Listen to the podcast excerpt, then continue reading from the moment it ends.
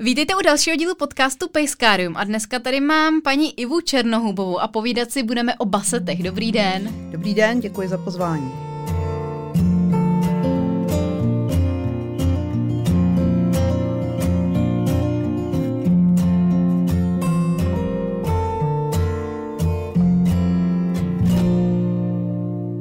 Ivo, hned se vás na začátek zeptám, jak se vůbec vám do života baseti dostali a jak tam dlouho jsou, protože já jsem uh, koukala na vaše stránky a zjistila jsem, že to je to taková vlastně uh, rodinná tradice u vás, tak uh, kdybyste vlastně měla prvního baseta, jak se k vám dostal?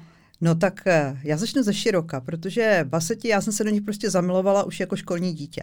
Mm-hmm. Mě fascinovali tam tou veselou povahou a prostě tím zjevem, takovým zvláštním.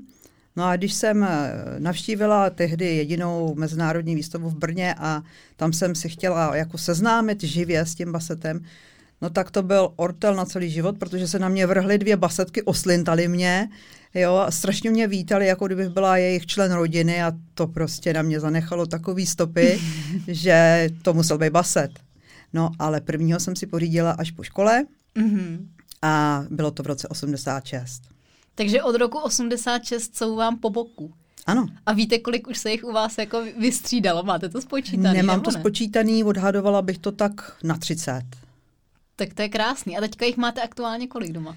Tak já už jsem chov odevzdala dceři, a takže na mě zbyly už jenom dvě důchodkyně a dcera má čtyři k tomu takové chovné kousky, dá se říct. Takže prostě baseti jsou skrz na skrz takhle prorostlí vaší rodinou už Určitě, teďka. určitě. Hrničky s basetama, takové ty věci, co každý má doma, tak to jako určitě. Já mám totiž nedávno jsem přemýšlela nad tím, když jsem právě uh, potkala jednu známou, která má dva basety, tak jsem si říkala, tyjo, teď to je takový plemeno, který aspoň já to tak vnímám, dřív bylo docela dost vidět, nebo jsem mi i občas potkávala a tak, nevím, jestli to, možná to byla náhoda. A mám pocit, že teďka už jako nějak tak možná mi zmizeli z dohledu, ale že je jich míň, tak jak to je? Je, je jich míň, anebo je jich furt stejně, nebo jak se jako vyvíjí? Je jich určitě míň. On vlastně Baset zažil takový boom chovu v 80. a v 90. letech u nás. Mm-hmm. A e, teď už se to ustálilo, jo, ta křivka prostě šla tak nějak normálně níž a chová je vlastně jenom ten, kdo jim rozumí a kdo je má skutečně rád. Eh, dřív prostě to lidi právě tak obdivovali, zkoušeli to, ale samozřejmě je to plemeno, které je specifické a není pro každého. A mezi tím se objevily nová a moderní plemena a lidi rádi zkoušejí nové a moderní věci, takže asi tak. Takže že, že od těch 90. let jako trochu vyšel, vyšel z módy. Vyšel z módy, ano. Ale nevím ani, jestli to vlastně jako, že to bylo spojené s něčím, že třeba byl v nějakém filmu nebo něco takového. Vím, že v, u Dalmatínu ne. jsme to tady řešili. Ano, že jo? u Dalmatínu je to typický. U Basetu my jsme měli taky filmovou hvězdu. Byl to Gregory Peck z gangu Dlugich, dovezený Aha. z Polska a byl členem rodiny Honzi Hraběty z divadla Járy Cimrmana. A tento Gregory Peck si zahrál v pár kouscích. Fakt jo? Určitě ho tam najdete, tak, když se budete dobře dívat. Tak to jsem si vůbec nevšimla. A teďka mě napadá, jestli náhodou se baseti nemyhly i v popelce. Samozřejmě. Že jo, ano. že tam byla nějaká ano, taková smečka. Ano, to byla smečka a to bylo prostě tak, že podle vyprávění tehdy jako nestorky dnešní paní Kateřiny Švipelové, která je chovala, se sešlo nejvíc pasetů, eh, co tady bylo v Československu, na jednom místě. Prakticky řekla, to byli všichni, co tady byli a zahráli si tam tu smečku a vlastně tam i zaštěkali tím svým hlubokým, typickým basetím zvukem, hlasem.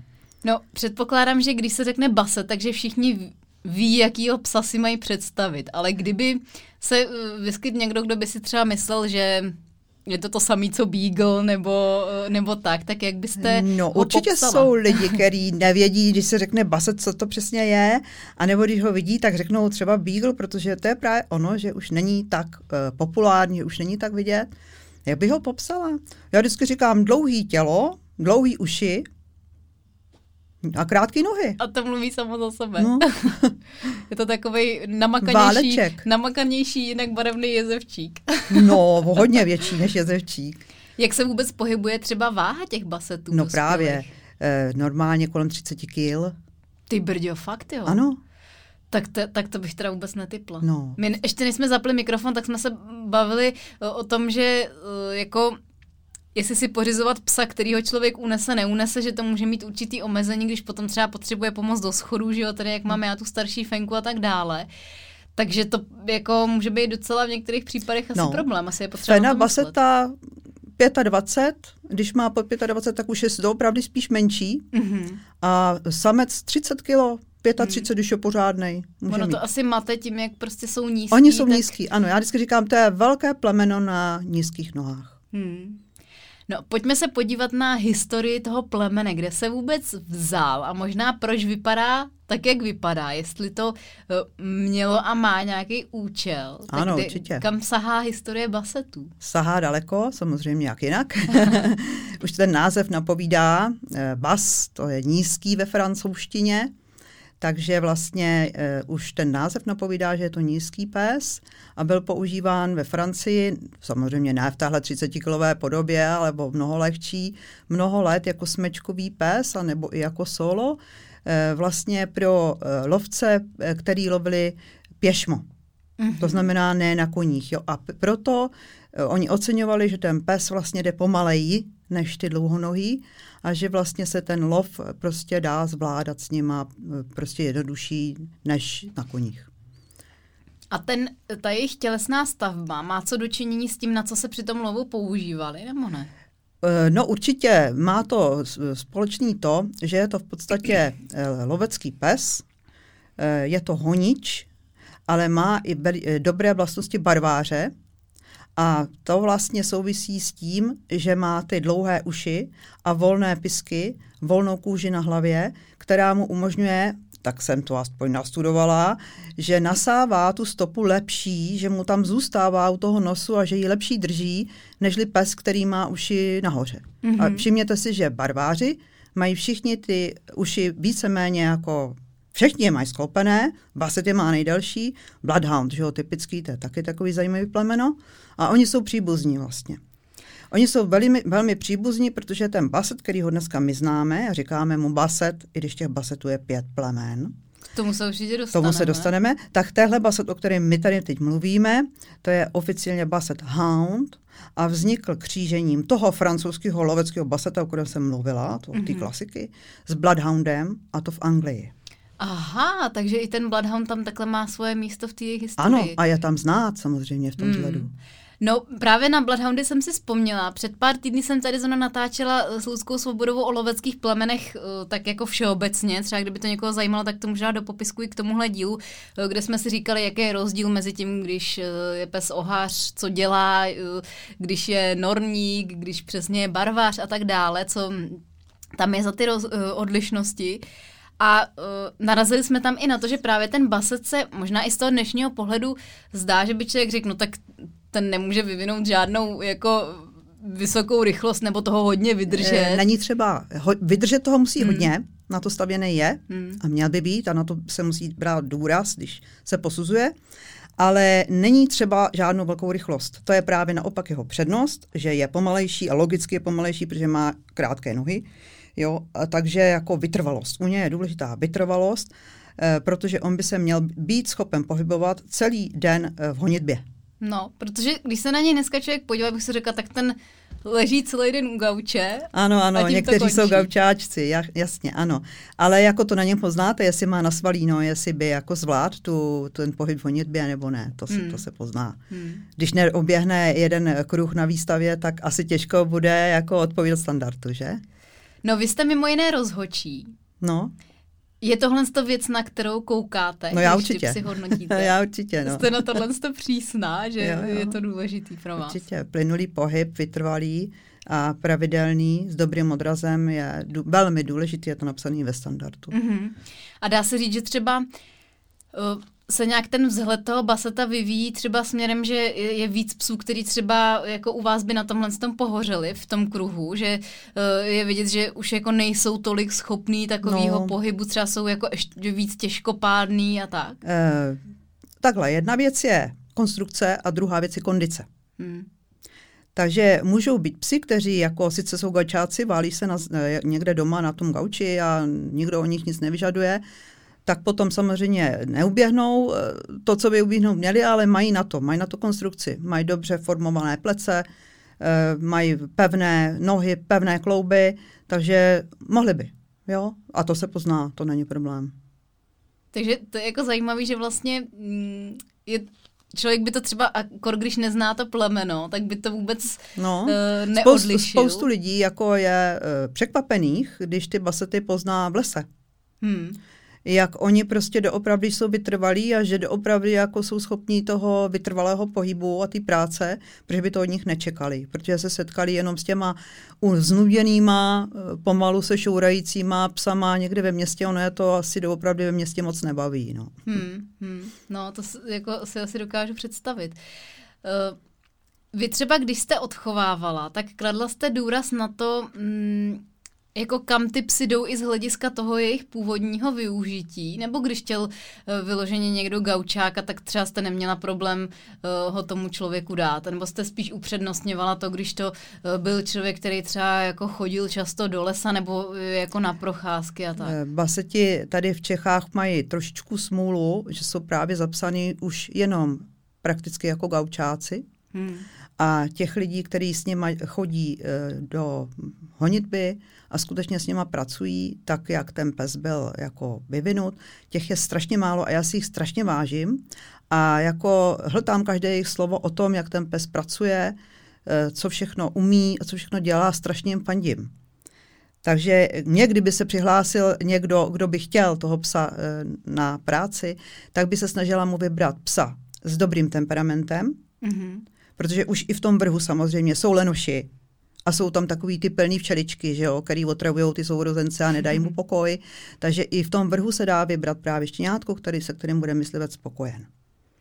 A co by mělo být teda, když by si člověk eh, měl nějak jako představit konkrétně, co by vlastně ten baset pro toho myslivce měl dělat v ideálním případě? Jak by mu měl být jakoby užitečný při té práci? No tak on je dobrý uh, hlavně teda na uh, dohledávku, jo. Protože u nás vlastně honiči tradičně se používají jenom na černou zvěř. A to, upřímně řečeno, je pro ty basety trošičku nebezpečné. Protože takový divočák, když se rozhodne, že, že ho prostě rozpárá, tak toho baseta asi doopravdy má šanci jako chytit. Ale slyšela jsem už právě od lidí, kteří ty nahánky dělají, že ten baset není hloupý a že přesně dobře ví, do jaké vzdálenosti se k tomu divočákovi může přiblížit. Mm-hmm. Jo? Nemůžu to potvrdit sama, já s něma nelovím, takže to jsem jenom slyšela, ale věřím tomu, protože baset vypadá sice jako třeba, může někdo říct hloupě, ale je to mimořádně inteligentní zvíře. No ono podle mě tak, tak jako může působit i ten Bloodhound, že vlastně, jak mají takový ten jako uh, ksichtí, když to řeknu, že jako no. přesně vypadá, že neumějí do pěti počítat to je a přitom tom, to jsou jako neskutečně To je o tom, co od toho psa čekáte. Kdybyste hmm. s ním chtěla dělat agility, tak to není úplně nejvhodnější plemeno. Ale když budete chtít, aby vám dohledal divočáka v nepřehledném terénu, někdy v noci, aby tu stopu udržel, aby to našel, aby nesešel, aby doopravdy eh, šel po té stopě až do konce, tak se spíš samozřejmě můžete spolehnout na toho barváře, kteréhokoliv, baseta, bavorského, jo. Ale je to o tom poslání toho plemene, nemůžete čekat od baseta, že bude chtít házet míček a eh, že to bude opakovat desetkrát. On po třetí vám ho už ani nedonese, protože řekne, co blbneš, už jsem ti ho jednou dones, tak jako co si vymýšlíš, Jasně. jo? Když se ještě vrátím trochu k té historii, tak měli tam třeba uh, nějaký období, kdy se ta populace třeba hodně snížila a potom se muselo jak kdyby obnovovat to plemeno nebo něco takového. Je tam je, ještě nějaká třeba jako zajímavost, co stojí za zmínku? Uh, to je běžný jev. To právě to křížení s tím Bloodhoundem je vlastně klasická ukázka protože v Anglii v tým momentě určitým dospěli k závěru, že baset má čím dál slabší kostru, že je málo plodnej a že by to měli osvěžit a osvěžili to tím Bloodhoundem a, a přispěli teda k tomu těžšímu vzhledu, eh, líbivýmu pro nás, že má ty velké tlapy a silné kosti. Jo, a e, dosáhli svého cíle e, a samozřejmě každý plemeno má svý prostě vrcholy a pády, jo, to, to ví každý, kdo to dělá hmm. trošku díl, nějaký plemeno, tak jako nemůže říct, že... A někdo má štěstí, že se sveze na té vlně dobrý, a když to začne prostě být horší, tak to plemeno ji opustí a začne dělat jiný a, a tak dále. Mm, takže prostě jako u všech plemen vždycky jsou tam takovýhle jako víc nahoře a víc, víc dole momenty. To je přirozený. A je tam ještě nějaký třeba jiný plemeno, který zasáhlo do té jejich historie? Eh, já myslím, že ne. Já myslím, že ne. Ale když se, to, když se na to podíváme eh, šířeji, tak i takový alpský jezevčíkovitý brakýř, je, tak se to plemeno dnes jmenuje. Ono to původně je vlastně krušnohorský honič, jenže vzniklo to v podstatě v Rakousku-Uhersku. Takže je z toho teďka alpský. No, ale svým způsobem je to takový baset krušných hor. Takže eh, v té Evropě prostě samozřejmě ty lovecké plemena všeobecně jsou vždycky regionální, že jo. Ty myslivci na tom místě používají to a to plemeno na to a to konkrétního. A tyhle ty naši baseti, který teda vlastně nakonec to dotáhli, jak to, to tažení těm, tou historií, takhle jako dejme tomu až do dnešních dní pod tím stejným jménem, tak ty vznikly té Francii, ale eh, prostě nízkonohej pes, eh, jako je třeba jezevčík, že jo, ano, on je menší, protože že je to norník, potřebuje do té nory, že jo. Takže eh, ty chovatelé v minulosti chovali to, co potřebovali. Hmm. Eh, vlastně vždycky jenom podle funkce. A, a dejme tomu časem, když už prostě tak začali si vybírat i exteriér, jo, ale vždycky podle funkce. A to plemeno prostě tím pádem vypadá, jak vypadá, protože něco dělalo. Hmm. Jo. Takže nemůžu říct, že by eh, jo, pojem plemeno, to vzniklo před nějakými 120 lety nebo 130 lety, že jo. Předtím nic takového nebylo, nebo velmi tradiční dejme tomu, ale takový ten boom chovu psů a, a výstav a rozlišování a spolupráce chovatelský, tak to má tak 130 let, víc ne. Hmm. A aspoň za mě teda v dnešní době se to někdy dostává do takových jako extrémů, který až hraničí s tím, jestli uh, jako jestli ten pes vlastně není týraný chovem, když prostě jako nemůže pořádně dejchat. Ano, celý no život je, takový, že, to je že jako taková... jako ten vzhled hraje takový prim, že to je tam moderní záležitost. se ty další věci. No. Eh, ano, eh, přehánění plemených znaků samozřejmě může víc takovým problémům. Baset byl bohužel taky jeden z těch asi 12-15 plemen, který třeba v Anglii před deseti lety byli vybráni jako high profile, to znamená plemena, který budou sledovat a kterým nedovolí vstoupit na ten koberec odpoledne slávy, dokud ti neprohlídne veterinář. Mm-hmm. E, britští chovatelé se k tomu postavili dobře, e, v podstatě dokázali to, že během pár let ten Baset byl z tohohle seznamu a i jiná plemena byl z tohohle seznamu vyčleněn pryč, že už to není tak hrozné, mm-hmm. že už jako by to šlo. a tam a se jako jednalo hlavně o tu kostru, že byly jako tam se, Tam se jednalo nebo? o přehnané množství kůže, mm-hmm. o v podstatě nezdravě vypadající oči, to je velký problém, to souvisí s tou volnou kůží samozřejmě. A v podstatě, co se týče výstav, tak to bylo všechno, jo jinak tam u toho baseta není nic jiného. Ale právě je potřeba na to dbát, dávat si na to pozor i v tom chovu. A to je potřeba prostě apelovat na chovatele, aby nedělali takové začátečnické chyby, že prostě jsou učarovaný z nějakých dlouhých uší a zamysleli se nad tím, jestli ty uši nejsou až tak příliš dlouhé, no a hlavně ty oči, že jo. Já si myslím, že ta popularita plemene možná i proto je dneska někde jinde, že někteří výstavní jedinci ty oči ani skoro neměli vidět. Hmm. Ale já si myslím, že jsme dneska někde dál. V podstatě byl, byla změna standardu asi tak před deseti lety a eh, chovatelé s velkým ch se k tomu postavili čelem a začali prostě vybírat zvířata a odchovávat zvířata, která lépe odpovědě standardu a jako ne, nenes, nena, nenosí znaky, které by měly e, za příčinu e, týrání, cho, takzvané týrání chovem. Mm-hmm. Ale je fakt, že prostě v každém, v každém vrhu se vám může vyskytnout extrém na jednu i na druhou stranu. Tím si říct, těžký pejsek, který má hodně kůže a který je rostomilý jako medvídek a on z toho třeba vyroste a bude z něj krásný pes. A na druhé straně eh, pejsek, který nemá kostru, který má slabou kostričku, má dlouhý čumáček, taky to neodpovídá plemennímu hmm. standardu. Hmm. Takže nějakou takovou Jasně. střední cestu. Hmm. A co se tam třeba měnilo v tom standardu, nebo co se tam jakoby upravovalo? Tam se dělaly právě ty změny, no to byla velká diskuze, no. Eh, v podstatě šlo o to, aby ty baseti eh, neměly až tak krátké nohy, aby prostě, hm, jak, jak se říká klasicky, aby netahali břicho po zemi. Že? Mm-hmm. Jo. To je asi takový ten eh, nejmarkatnější problém z dálky. Ale pro mě jako pro rozhodčího je ten problém spíš v té kvalitě toho oka. Jo? Že tam, tam doopravdy máme co napravovat ještě jako chovatelé v celém světě. Mm-hmm. A co třeba, když uh, by si eh, člověk jako vůbec, co, co třeba, já nevím, má prvního psa vůbec žádný oči neřeší, protože je to, uh, já nevím, dejme tomu nějaký ohář nebo plemeno, který vůbec očima žádný druh problémů nemá, tak uh, co jim to vlastně jako může způsobovat, nebo s čím vším to může souviset, že uh, mají tu volnější kůži a tím pádem to má i vliv na ty oči. Teď nerozumím otázce úplně je, eh, je, jako, mm, v čem může být ten problém, čím jim to vlastně eh, překáží, nebo co se tam s těma očima řeší? Jo, takhle. Eh, ta volná kůže způsobuje u toho oka to, že je takzvaně otevřené, to znamená, že je povolené to mm-hmm. spodní víčko a horní víčko se mírně jako vtáčí dovnitř, když už je to teda opravdu extrém. Mm-hmm. A tak, že to horní víčko dráždí vlastně to oko a ono začne slzet. A to spodní víčko je taková kapsa na nečistoty. A čím eh, víc ten pes žije v prachu, což třeba ve městě, anebo naopak na poli může hmm. být, tak tím víc může mít problém. A ještě tu hlavu má nízko, A když tu, ano, hmm. když tu eh, hlavu nosí ještě nízko, a to baset nosí, tak samozřejmě ten problém může vzniknout.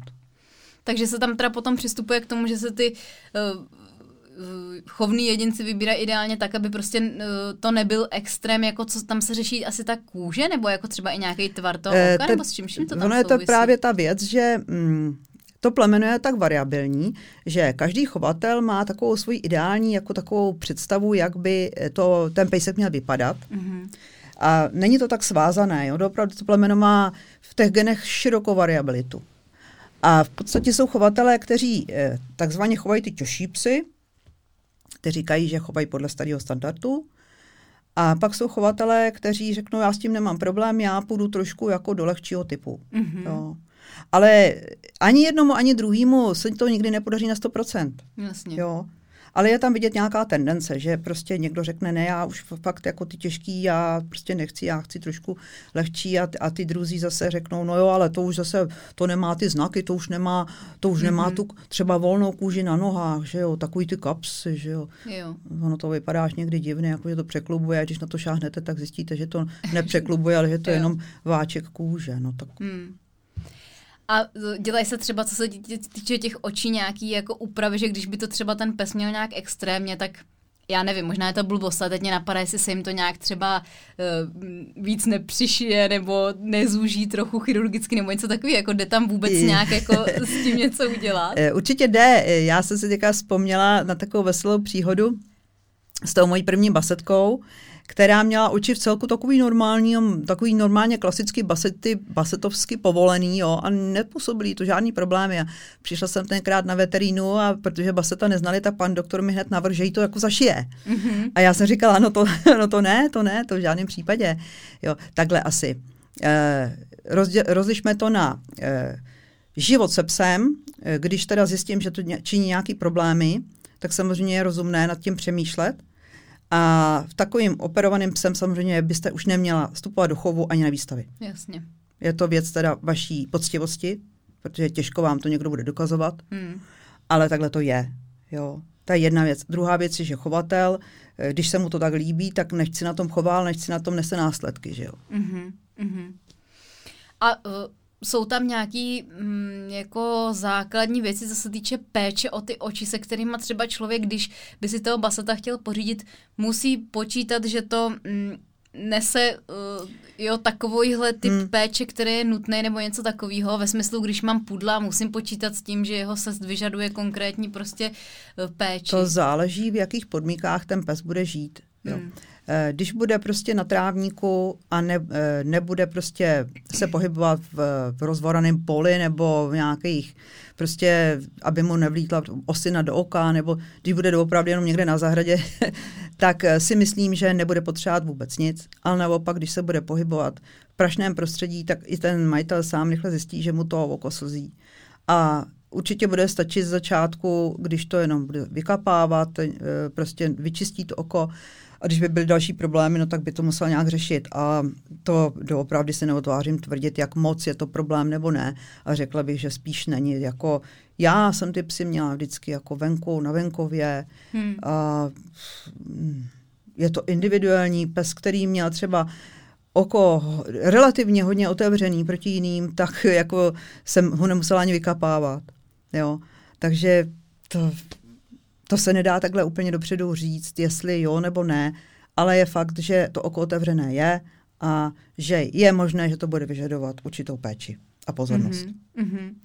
A co ty uši? Na uši se mě spousta uši. lidí ptalo, jak je to, jak je to s uši? No uši, uši samozřejmě tam, ty jsou extrémně dlouhé, že jo, extrémně zavinuté, takže nevětrají. Mm-hmm. Takže když toho pejska prostě budete držet prostě na venkově, tak určitě mu ty ouška budou trošičku víc zvánět, než pejskovi, který mu denně na gauči ty ouška prohlídnete, vytřete a necháte větrat. Jo. Nebudu jako zastírat baset eh, a mnoho lidí se mi na to ptalo, když jsem vydala svoji první knížku o nich v roce 98, tak mi přišly asi dva nebo tři dopisy, že je to jako skvělý, ale že jsem tam nenapsala, že ten baset je cítit. Je, je cítit. Doopravdy proti pudlovi je určitě cítit. Mm-hmm. Jo, prostě to, to je lymfatický, takzvaný lymfatický pes, jo, prostě má i tu, tu tlamu, ty koutky povolený a, a prostě je to, ten pes je víc cítit než kterýkoliv jiný, mm. bych řekla. Mož, možná Bloodhound bude cítit víc. tak to jako určitě s tím se musí počítat, jo. A ty ouška, eh, to právě taky, no, prostě i když budou v pořádku, tak určitě, když si tam přičuchnete, tak eh, jak jsou zavinutý, že jo? To je jako když vyndáte nohu z bot,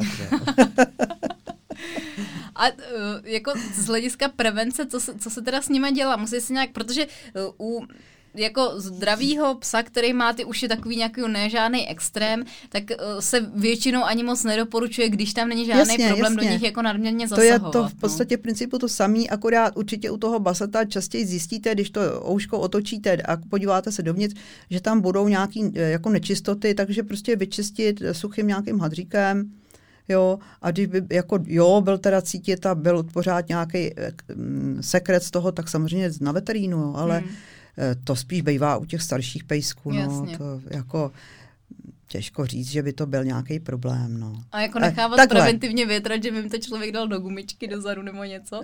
No, tak to jsem se s tím desetkala.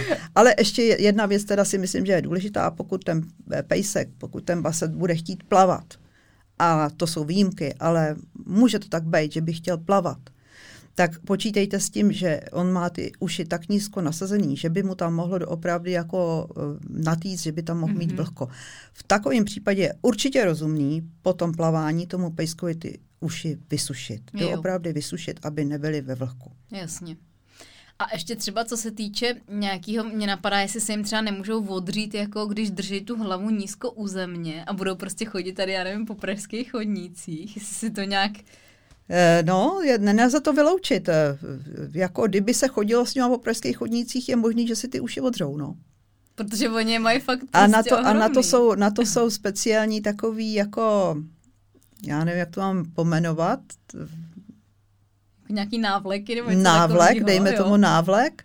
Eh, to jsem viděla na výstavách, protože na výstavách, když vystavujete, tak ty psy musí třeba, než přijdou do toho výstavního kruhu, projít x set metrů někde po betonu, mm-hmm. tak ty vystavovatelé takzvaně ze západu, jak jsme eh, dřív je okukovali, tak skutečně ten pejskům tyhle návleky navlíkali a to není kvůli tomu, že by si je odřeli tam na místě, ale hlavně, aby si je neušpinili, protože jak jsou ty uši dlouhý a ten pejsek prostě čmuchá, tak ty ouška strčí prostě všude, na tom chodníku, vš- prostě přinese vám to domů, to, co máte na chodníku, vám přinese domů. Jasně.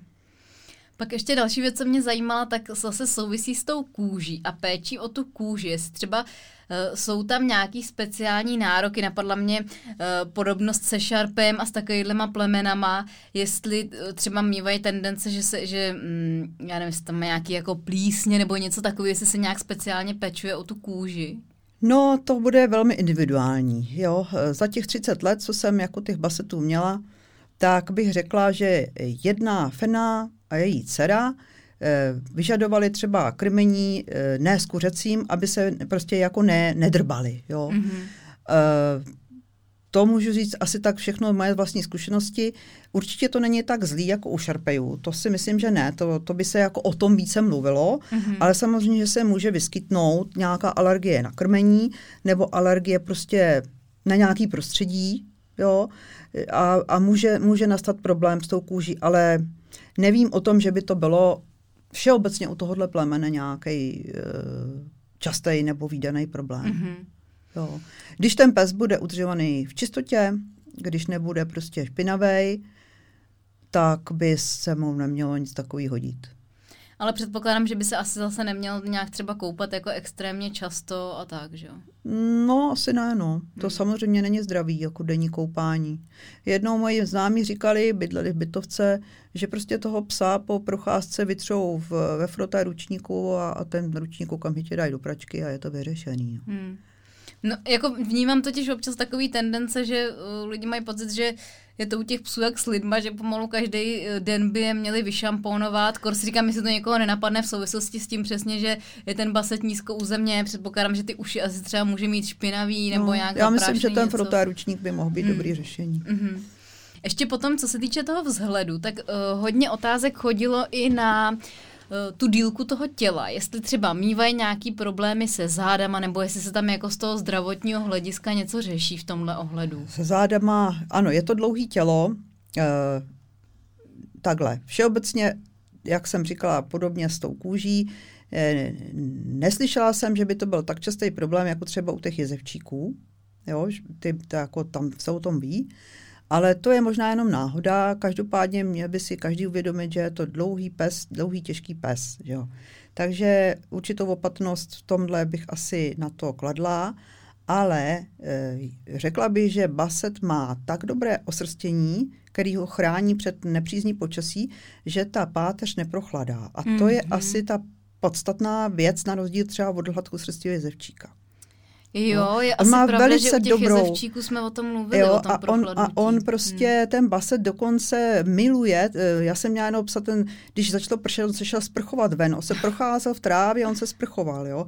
Oni doopravdy mají velice kvalitní krytí té páteře a vůbec celého těla a mají dobrou prostě, eh, dobré prokrvení končetin i uší, takže oni jsou velmi, v tomhle jsou velmi odolní a asi proto ten problém takový není. Já tady teďka jako možná trošku fabuluji, ale to, to mě napadlo, proč by to tak nemuselo být. Ano, samozřejmě vím za těch 30 let o asi dvou, třech pejscích, kteří s tím problém měli, ale já jich znám stovky. Hmm. Takže hmm. To, nemůže, to nemůže být problém plemené. To, to bude náhoda, nešťastná náhoda prostě.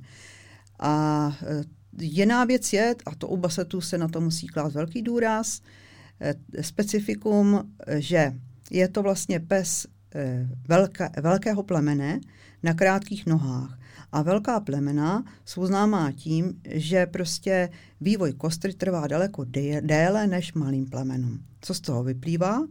Že my toho baseta nemůžeme nechat eh, chodit po schodech, skákat z gaučů, jo, skákat ze zídek, eh, až do třeba, dejme tomu, věku půl eh, roku, devíti měsíců, kdy už ty klouby něco vydrží.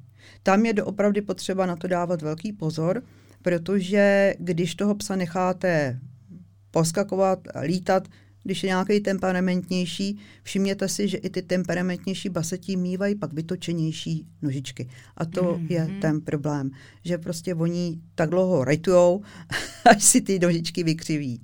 Jo? Ale to je jenom takový relativně estetický problém. Jo. Může být problému daleko víc potom, když by to člověk přeháněl, bydlel ve čtvrtém patře a nutil štěně, aby šlo pěšky a zvláště dolů, aby skákalo po těch schodech. No tak to je prostě doopravdy, to je trestný čin, řekla bych. Hmm. Ono, co si budeme, já mám pocit, že ty schody jsou takový docela podceňovaný téma i u jako spousty jiných plemen, že spousta lidí, a to já se jako přiznávám, že já jsem to taky dělala, že jsem prostě nechala psát letí po schodech jak chce, ale ono z hlediska té péče o ten pohybový aparát opravdu tam je jako několik mm. aspektů, ať už to, že spou- většinou ty schody bývají klůzký, ale uh, jako přiznám se, že od té doby, co jsem to právě řešila se svojí fenou s fyzioterapeutkou, tak už mhm. jako chodí striktně na vodítku a opravdu pomalu, protože jsem jako mhm. vůbec na to nedávala pozor, vlastně mi to nenapadlo, protože by mhm. si eh, člověk kolikrát, možná to je tak, že když máte takovýhle nějaký plemeno, u kterého jako nějak přirozeně víte, že na to musíte dávat pozor, tak dáváte, ale když no. máte psa, kterýho se to jako v úzovkách netýká, tak ho prostě necháte se Samozřejmě, je to tak. Rozbít, no. A ten paset má naštěstí výhodu, že je to eh, temperamentem klidné zvíře, jo? takže on nebude bláznit, on, on prostě nebude jančit, jo? Eh, prostě když mu řeknete, počkej, já tě, já tě snesu, vynesu, velice rychle se na to zvykne a vyžaduje to. Jo. To on je vůbec prostě taková povaha, takový prostě přizpůsobí vašemu stylu života. Jo. Hmm. Eh, on vás nenutí dělat něco, co chce on. On prostě si zvykne, co děláte vy. A to potom jako chce. Ten gauč, když, chce, když jste gaučák, tak chce gauč. A když jste myslivec, tak chce do lesa. No té povaze se ještě určitě dostaneme různým třeba aktivitám, kterým se uh, s nima uh, lze věnovat.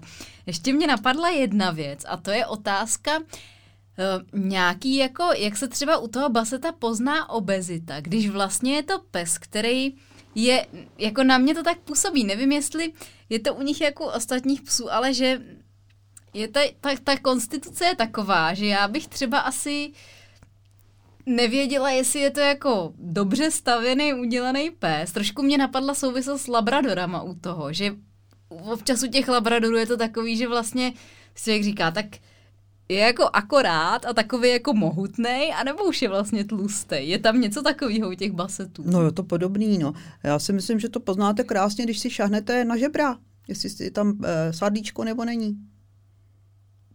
Takže podle, to podle je žeber prostě klasika. No, hmm. ale samozřejmě, že jako eh, Baset má být jako uh, mohutný silný pes, jo, na krátkých nohách, že jo. Takže nemůžete říct, že prostě uh, je výborný pes, který je jako pídělka, že jo? který mm. nemá hrudník do, dostatečně tvarovaný, jenom takovou rou, rouřičku, že jo?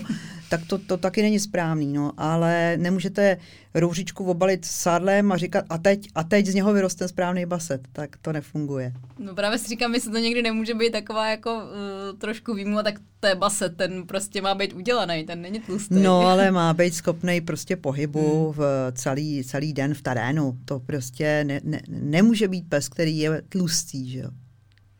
Pak ještě další věc, co se týče vzoru, a to už jsme jako na konci, tak mě napad ocas. Jestli, eh, jak by měl ideálně vypadat u toho baseta ocas, jak by ho třeba měli nést, jestli se třeba dřív jim eh, kupíroval no. nebo ne? ne, ne, ne, nekupírovali.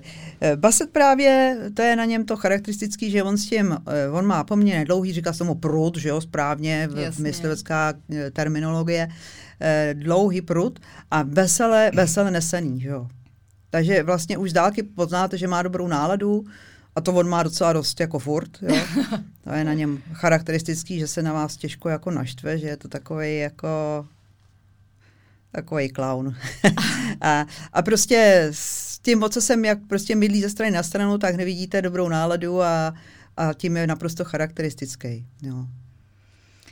A co se týče toho nesení, takže ne, nebylo, nemělo by tam být asi něco takového, že by ho měl jako úplně zakroucený nebo no, tak, měl by ne. jako no, volně nesený. Volně nesený, spíš výše nesený prut a zvesela, no. Mm-hmm. Když, ho, když ho nese níž, tak hned vidíte, že mu uh, není dobře.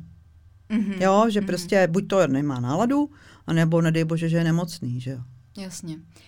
A potom ještě rozdíl mezi psem a fenou. Poznala bych já na první pohled uh, psa od feny, teďka myslím, když bych třeba viděla jenom hlavu, je tam jako ten pohlavní No mělo, mělo by být samozřejmě, měl by být, ale samozřejmě, že jsou, že jsou výkyvy na obou stranách, že jo, psi s trošku jemnější hlavou a naopak feny, který mají takovou docela řepu, jak my říkáme, docela řepu jako pes, no. A co se týče barev, tak jaký barvy jsou přípustný? No tak eh, přípustný, my, my nemáme vylučující barvu, mm-hmm. jo, ale eh, v podstatě my taky, nám se taky žádné jiné barvy než přípustné nebo než, než jsou ve standardu nevyskytují. Jo. Mm-hmm. To, my máme poměrně jako to volné, nemáme vůbec předepsaný, jestli má být lisinka, jak má být velká, odkaď pokap má sahat mm-hmm. a tak mhm. dále, a tak dále. My prostě jsme zvyklí už od jak živa tady v Čechách říkat trikolor, jo, trikolor, ale to se myslí tříbarevný baset, takže je tam hnědá, ty, správně teda tříslová, černá a bílá. A pak říkáme bikolor, a to je dvoubarevný baset, ale to správně v zemi původu rozlišují, jestli je to sitě jako žlutá nebo nějaká mm-hmm. trošku taková lemon, jo, takže red and mhm. white, lemon and white. Ale my jsme tyhle pojmy teda nepřevzali, takže my píšeme do rodokmenu tricolor, bicolor. Trošku je teď potíž s tím moderním zbarvením, který přišlo snad z Ameriky, tomu se říká mahagon. A on je to v podstatě taky trikolor, ale on má převahu takové mahagonové barvy mm-hmm. a poznáte ho podle toho, nemůžete si být jistá, jestli je to bikolor plášťový nebo mahagon, eh, leda byste našla prostě černou barvu, tak to je potom samozřejmě mahagon. Jakmile najdete trošku černé barvy, oni to mývají spíš jako masku, takovou takzvanou masku jo, na, na čumáku, takže to jsou takzvaný mágoni a o těch se teďka hodně mluví, protože to jsme tady nemývali před těma ani 30 lety. To je teďka taková posledních 10 let, řekla bych, taková novinka, oblíbená. A nejsou tam žádný tendence, že by se třeba objevoval nějaký merle baset? Ne, ne, nejsou, nejsou. My dokonce tolerujeme, když třeba i ten nos není úplně dobře pigmentován. Jo. My to máme dost podobný jako bíglové. A akorát u těch bíglů si teda dali práci a vymenovali všechny ty zbarvení, protože u nás se vlastně prolíná, že je vlastně takhle úplně od začátku, když se narodí baset, tak je černobílý. Mm-hmm. A když se dobře na něj podíváte, na to slepí, na toho krtka, tak už tam uvidíte takzvané znaky pálení, jo? malinko se začínají jako probarvovat. A jak jde prostě den za dnem a pokr- pak rok za rokem, tak se vlastně nastupuje hnědá. Mm-hmm. Tam, kde byla černá, tak často nastupuje hnědá. Ta hnědá začne i prorůstat, Jo, takže je to potom takový to nějaký jezevčí zbarvení a takový nějaký, jak by se to dalo definovat. Ale my tomuhle všemu říkáme trikolor, a ne, jako ani to nedělíme, ne, ne, nevydělujeme, že by jako ten nesměl nakrýt s tímhle nebo takhle. Prostě mm-hmm. eh, bikorol s trikolorem klidně v, v pohodě a kolikrát jsou chovatelé překvapení, že vemou dva takzvaně černobílí psy, to znamená psy s převahou černé a se znaky pálení, mm-hmm. takže dva trikolory a oni jim se z toho narodí bikoloři sami, tak jsou z toho překvapení a vám, no tak to je prostě genetika, jako, to je úplně jednoduchý, že? to už je úplně jednoduchý, to už pan, pan Horák mi to tenkrát, když si napsal, jak to tak je a tak to funguje. A uh, dá se říct, že by třeba jedna z těch barev byla nějaká jako mm, víc upřednostňovanější, protože třeba, když si vezmu to medle, tak to je prostě jako hrozně populární zbarvení teďka. Otázka je, jestli to je dobře nebo ne pro to, který plemeno, často, často to úplně jako tak nebejvá, tak uh, dá se říct, že by třeba bikolor baseti byly oblíbenější než ty trikolorní nebo naopak? No, určitě, protože to plemeno má velkou variabilitu v typu i v tom zbarvení, tak každý si vytvoří nějaký ideální obrázek. Ježiš, tak, tak bych to chtěl, tak to je pro mě ideál. Takže určitě každý chovatel má něco takového vysněného, co by teda chtěl jako na tom dál chovat, takovouhle barvu, ale um, upřímně ono je důležitější, aby ten pes byl dobře konstruovaný a aby vypadal zdravě. Hmm. A jestli má barvu bicolor nebo trikolor, hmm. na tom nezáleží.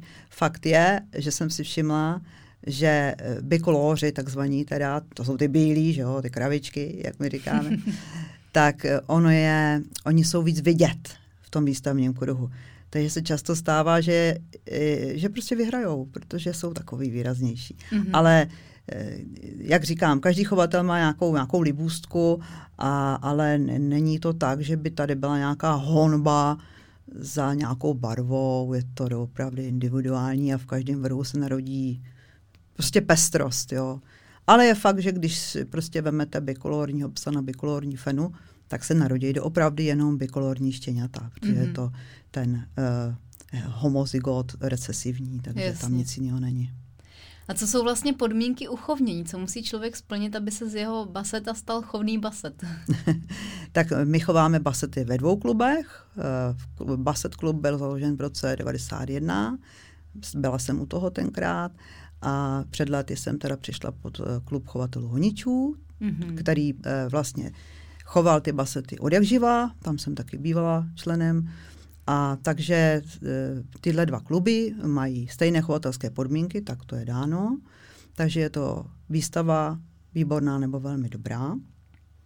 Záleží Potom, na tom, jaká to je úroveň té výstavy, nebo to může být jakákoliv? No tak, samozřejmě, že je lepší, když je to od specialisty, mm. jo. A neznám jako chovatele, který by nešel na klubovou nebo speciální mm. výstavu. Mm. Jo. Teď vám přesně neřeknu. Jasně. Jestli to tam máme nebo jo, nemáme. Jasně, jasně. Jo. Ale, ale to bychom se museli podívat. Jasně, není pro mě teďka ale... podstatný. Jasně, no. jasně, Můžeme napravit pak. a pak je to chovný svod. Mm-hmm.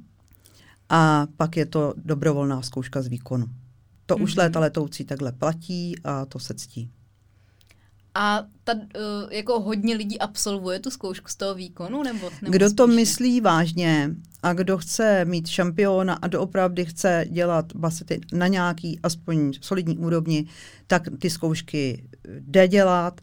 A uh, nakonec já osobně musím říct, že ten baset, tohoto v tom lese tak baví, že prostě uvidíte, když prostě to budete zkusit, že to je to, co toho psa baví. Jít ven, jít do té přírody a sledovat ty stopy. Hmm. To je to, co je baví. To prostě k tomu patří a, a mělo by se to dělat. A ten, ten, kdo to myslí vážně, tak doopravdy ty zkoušky dělá. To je na těch uh, psech fakt mi přijde krásný. Zrovna uh, teďka jsem před chvilkou natáčela ty české fousky a mm, ptala jsem se, jestli třeba uh, jako chovatele uh, ti moji hosté dávají i uh, lidem, kteří třeba neplánují vůbec dělat s tím fouskem myslivost, a říkali, že úplně klidně, protože stejně z 90% případů to dopadne tak, že ten člověk se tomu s tím psem začne věnovat, protože ho vlastně ten pes k tomu přivede. K tomu přivede. No. Hmm, tak to je zajímavý. A jsou tam nějaké podmínky, co se týče těch, eh, toho zdraví, něco, co by se tam jakoby kontrolovalo? Zatím nejsou to podmínky, ale jsou to doporučení. My jsme vlastně v klubu chovatelů, nám zpracovala naše členka takový přehled, kde si může nechat udělat testy na zdravé oči, Eh, jo, teďka zrovna se řeší v celém světě, nebo aspoň v Evropě, testy na, na epilepsii, to trápí spoustu plemen, jo. Hmm. takže eh, jsou na to, to je výborný, jsou na to už i ty genetické testy, takže to, to už je někde jinde, než kde, když jsem před 30 lety začínala, kdy prostě se nevědělo, co a jak a tohle, takže to doporučení tam je a ty lidi vědí, kam se mají obrátit, vědí na jakou laboratoř a, a pokud to myslí vážně s tím plemenem, tak určitě nebudou váhat a, a otestují si minimálně aspoň toho pejska, s kterým, nebo fenku, s kterým jdou nově do chovu. Mm-hmm. Vyskytuje se hodně uh, pejsků bez průkazu původu, hodně štěňat, nebo ne? Já o tom nemám přehled. Eh, je možný, že jsou, nebo určitě jsou, ale co je to hodně? Hmm.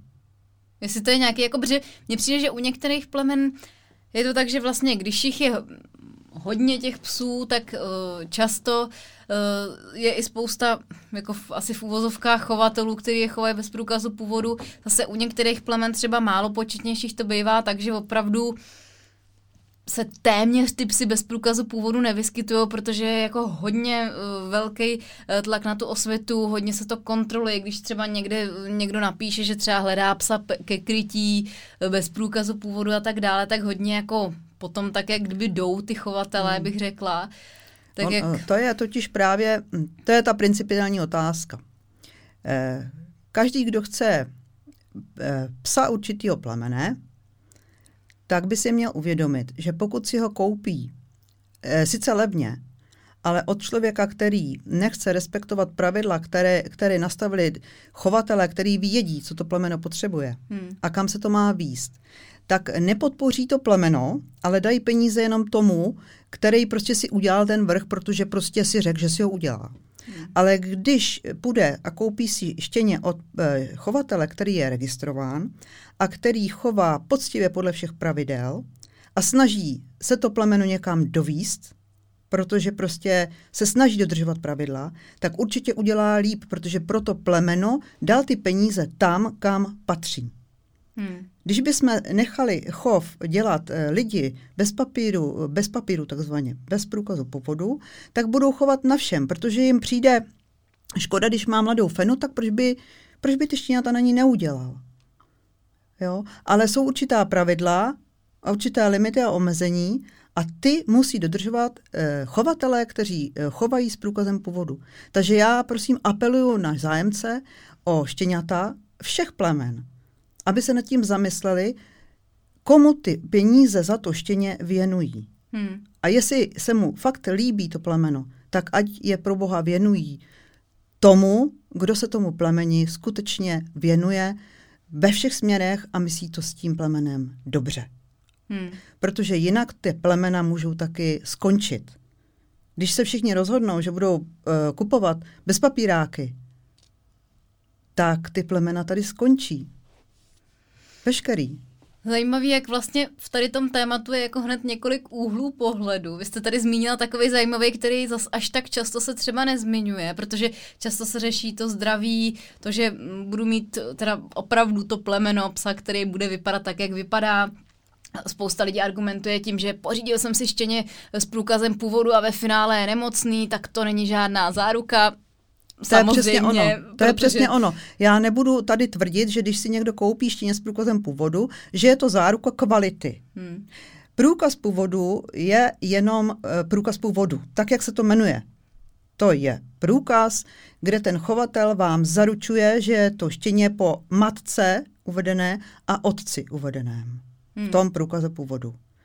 A ten, ta matka a ten otec museli prokázat, že jsou schopní toho chovu. To znamená, že prošli nějakýma podmínkama, jsou třeba testovaní na DNA dneska, jo, a tím pádem ta pravděpodobnost, že to bude dobře, je vyšší, hmm. než když si koupíte štěně levné bez průkazu původu. Ano, ušetříte, možná budete mít štěstí a budete spokojení, ale pro to plemeno je to prostě, to nikam nevede. Hmm.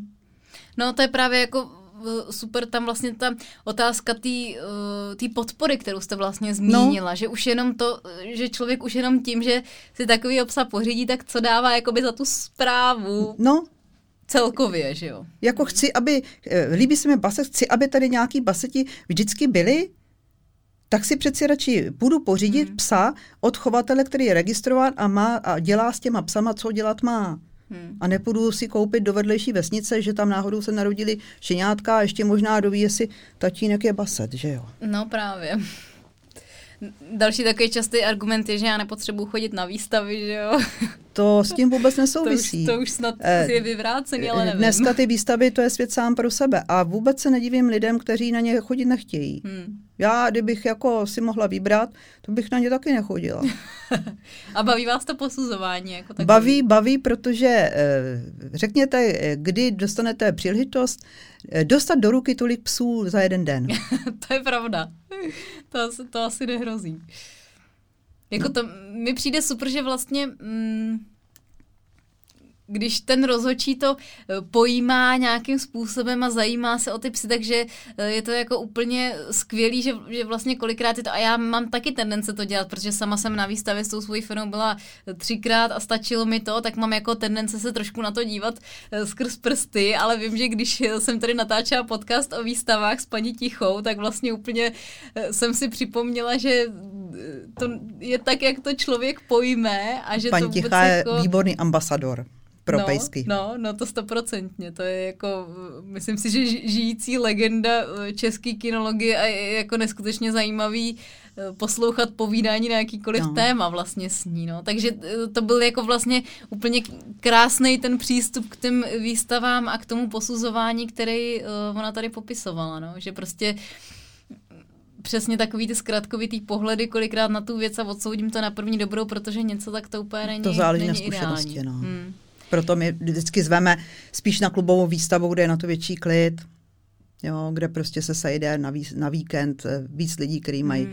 stejný zájmy, popovídají si, posedí si u táboráku Jasně. a je to takový jiný než v těch halách, kde vlastně ani nevíte, jestli venku svítí sluníčko nebo ne. A... Mm, a asi se to taky jako dneska už všechno ještě jako víc zrychluje než dřív že je to takový, že jako je na ty psy méně času, tak mm. dokážu si představit, že ta klubovka je spíš opravdu taková jako komornější a ještě tam má ten přesah, no. Určitě. No, ještě pojďme zmínit ty ostatní plemena basetů, protože mm, my se tady bavíme o basetovi, tak který konkrétně to teda v té skupince je a který jsou tam dál. Tak my se bavíme o basetovi, oficiálně je to basset hound, ale tradičně v Čechách tomu říkáme anglický baset. Ale to jsme asi jediný ve světě, kdo tomu tak říká, je to basset hound. A ty další plemena eh, pochází všechny z Francie. Eh, ten nejblíže nám se dnes jmenuje Basset Artésko-Normandský a v podstatě je to takový ten pratyp baseta. On nemá, eh, on nemá tak, eh, nemá tolik kůže, eh, nemá tak těžkou kostru, prostě je to takový ten typ baseta spíš jako lovecký, dá se říct. Mm-hmm. Pak je krátkosrstí, to je modrý gaskoňský baset, a ten má takovou charakteristickou, prostě charakteristické zbarvení modré, takové zvláštní. Jejich chov se uh, ujal v poslední době zejména na Slovensku. Tam je pár nadšenců, který spolupracují s francouzskými chovateli a, a to je právě hlavně hodně důležité, když prostě jde o francouzská plemena, tak uh, navázat dobrý kontakt uh, do zemi původu ve Francii je to někdy hodně těžké, takže jim držím palce, aby, aby prostě to plemeno se dál rozvíjelo, protože je velice zajímavé taky. No a pak jsou uh, drsno, drsnosrstí uh, baseti, uh, plaví bretaňský, to je takové zbarvení trošku jako štyrská braka, takový vlastně mm-hmm. rezavý. Uh, ty tady v podstatě jsou pořád na začátku u nás v Čechách. Eh, prostě je to těžký s tím začínat, tak uvidíme, jak se to rozvine. A eh, již déle se tady eh, rozvíjí chov vendéských basetů a ty jsou rozdělený na dvě varianty, na dvě plemena, na malýho a velkýho. A zejména s těma velkýma vendénama tady v Čechách to vypadá velice dobře už mnoho let protože naše chovatelka, paní Maršíková, eh, spolupracuje hodně s Francií a v poslední době navázala tak dobré kontakty, že francouzský klub eh, požádal o štěňata z její chovné stanice na osvěžení chovu ve Francii. Mm-hmm. Tak to už je potom teda něco. To jo, to jo. A ty jsou taky hrubosrstí, že jo? No, ty jsou mm-hmm. hrubosrstí. A dá se říct, že jedno z těch plemen je, předpokládám, že jako ten Basset Hound, o kterém se bavíme my, takže je nejpočetnější určitě. asi z nich. A je, dá se no. říct, který je ještě uh, druhý takový jako nejpopulárnější. Tak u nás v Čechách určitě ten velký právě. Mm-hmm. Ten jako už se chová tady jako hodně let a početno, není tak početný jak Basset Hound, ale jako ví se o něm. Když to ty, mhm. ten malý Venden se tady tak nějak pořád nedaří, i když je tady přibližně stejnou dobu, tak pořád to není ono, ale já věřím, že tu budoucnost má, protože je to právě pes, který není tak velký, jo, a mm, temperamentu dobrého, takže myslím si, že to, že to plemeno, že ještě o něm uslyšíme. Malý vendenský hrubosestý baset. A jsou tam u nich nějaký jako opravdu velký rozdíly nebo odlišnosti, že by uh, se jeden nějak něčím hodně lišil třeba nebo tak. Když to vezmu eh, plemena retrieverů třeba, taky spousta lidí zná labradory, zlaťáky hmm. a tím to končí a přitom je jich tam šest a některý se tak jako trošičku jako vymykají takový ty hmm. typický představy toho retrievera, tak je tam někdo mezi těma basetama takovej. O, oni to mají všichni přibližně podobní, jsou to prostě baseti, takže ty vlastnosti lovecký budou stejný, ale určitě se lišejí temperamentem, mírou temperamentu. Ten Basset Hound bude takový nejklidnější, to je mm-hmm. jasný. A ty, tyhle ti francouzští, ty budou temperamentnější.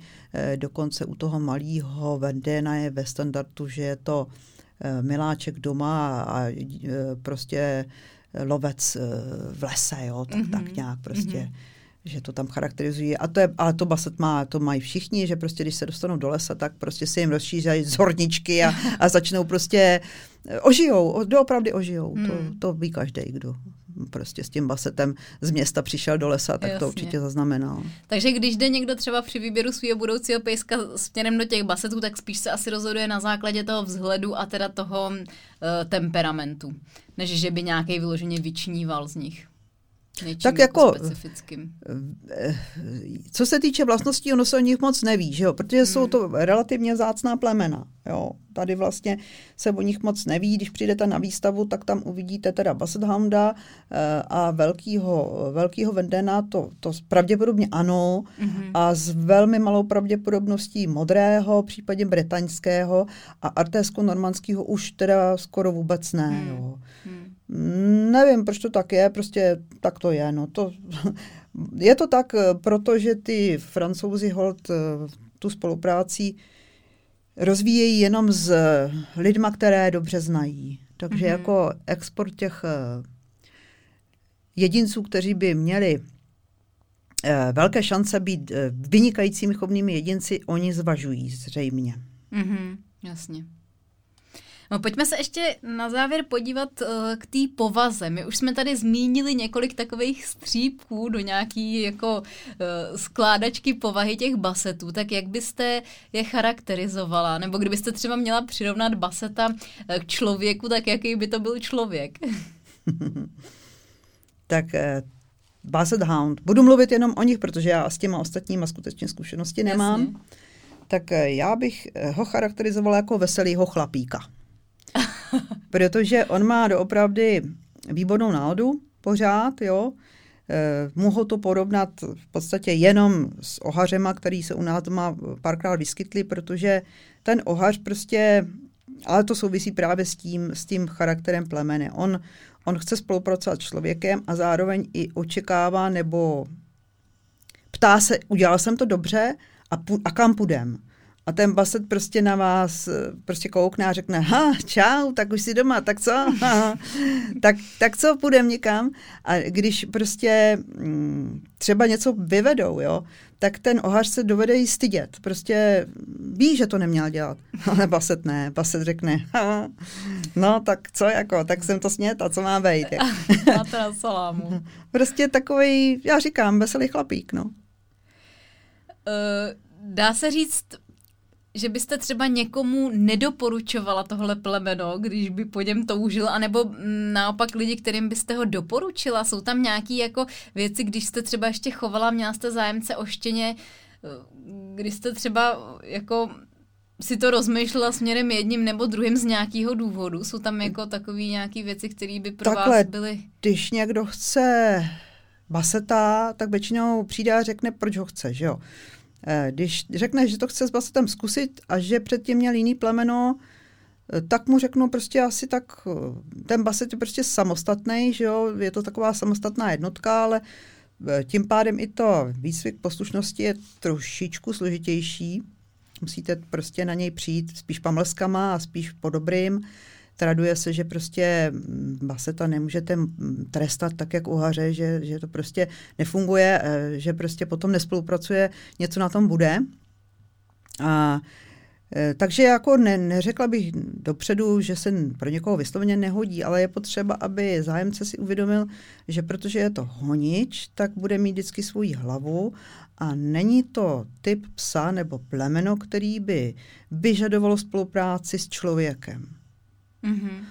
On prostě si vystačí i sám na té procházce, ale právě pozor, že jo? protože to sám znamená, že si třeba může najít stopu a pak na něj budete čekat třeba půl hodiny, jestli se teda ráčí vrátit, když se mu ta stopa zdá hodně zajímavá, tak není mm. začne vydávat že jo, svým basem, takže velice dobře slyšíte, kde ho máte a to jsou situace, které nejsou příjemné, mm.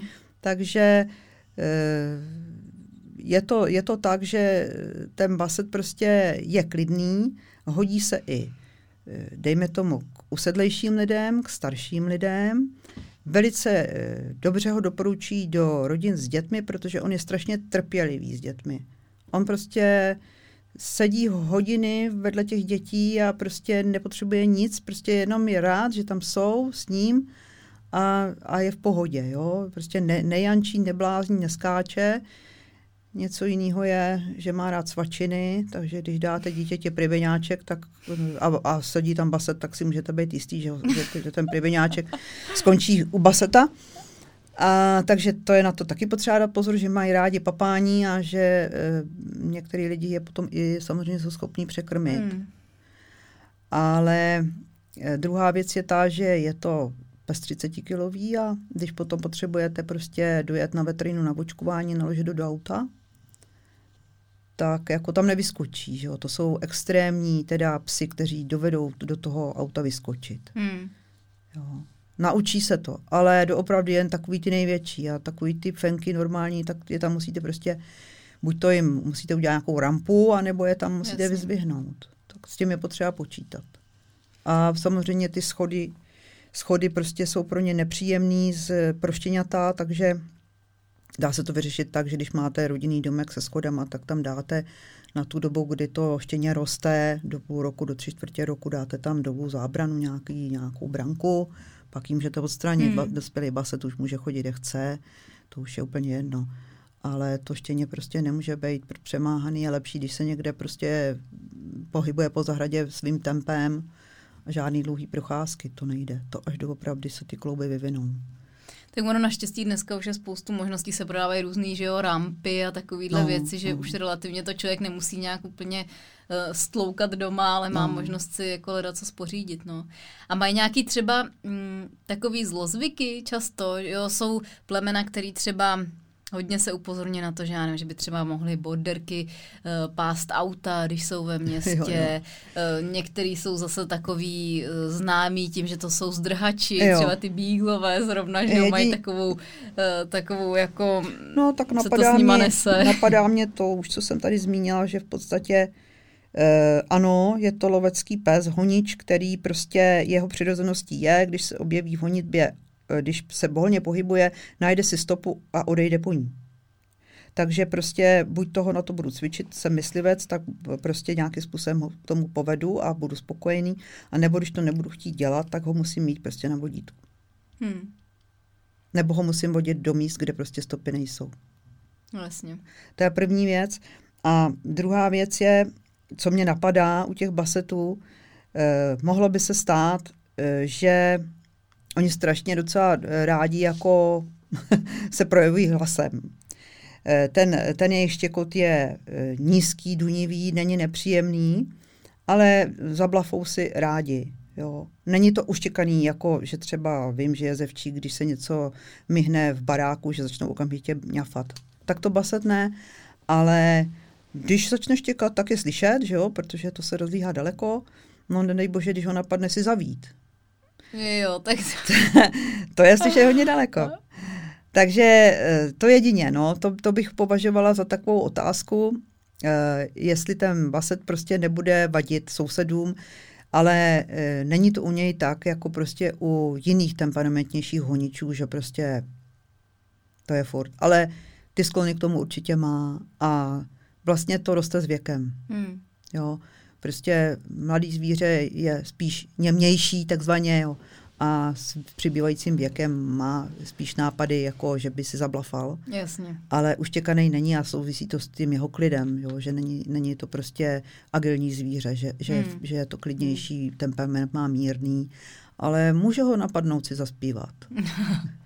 A co třeba mm, vztah k ostatním psům? Taky některý psy většinou jsou takový jako všeobecně známí pohodáři, že nikoho moc neřešej.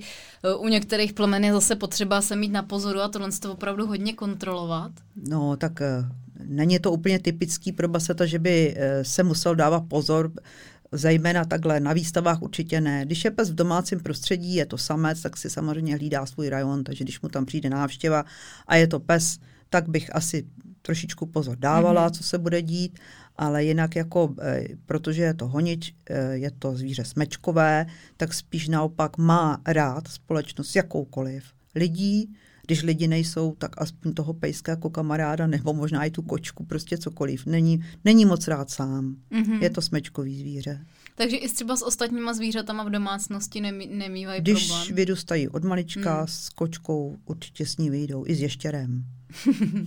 A ještě mě napadlo chov uvnitř versus venku. Jestli třeba častěji smívají lidi eh, ty basety v bytě nebo v domě, nebo jestli i někdo druhý třeba má celoročně venku. Vůbec vlastně nevím, jestli jako na to jsou vhodný a uspůsobený, nebo jestli jim to dělá problém. Můžou, můžou být eh, celoročně venku. Já jsem je tak celá léta mývala. Protože samozřejmě je potřeba, aby ta bouda byla zateplená A není to o tom, že bych řekla, že, že je vhodný do kotce, že je to kotcový pes, to vůbec hmm. ne. Hmm. On eh, chce společnost i venku. Hmm. Jo, není rád sám. Takže když prostě budu aspoň ve dvou, nebo s nějakýma jinýma třeba s dědou, s babičkou, jo, strašně, strašně vděční jsou za každou společnost. A eh, jak jsem řekla, v podstatě mají velice dobré osrstění, které chrání před nepohodou, jo, vlastně nejsou, nemají studený tlapky, nemají studený uši v zimě, nic takového. Asi to souvisí s tím, že ty, ty, ty nohy jsou krátký, tak ten krevní oběh je dobrý. No a e, prostě můžou být venku, ale samozřejmě, že jsou radši s váma doma. Jasně. Tak to asi téměř každý pes vlastně no, bych řekla, tak. že většina plemen to tak má, že ocení tu společnost člověka. No dobře, tak pojďme na, zá, na závěr té základní části si ještě říct, kdyby někdo chtěl uh, nazbírat nějaký další informace o basetech. Vy jste mi tady přinesla ukázat ty vaše dvě knížky. Uh, kam se třeba obrátit, jestli je dobrý koukat na stránky těch klubů, jestli se ty knížky vaše ještě prodávají vůbec nebo ne?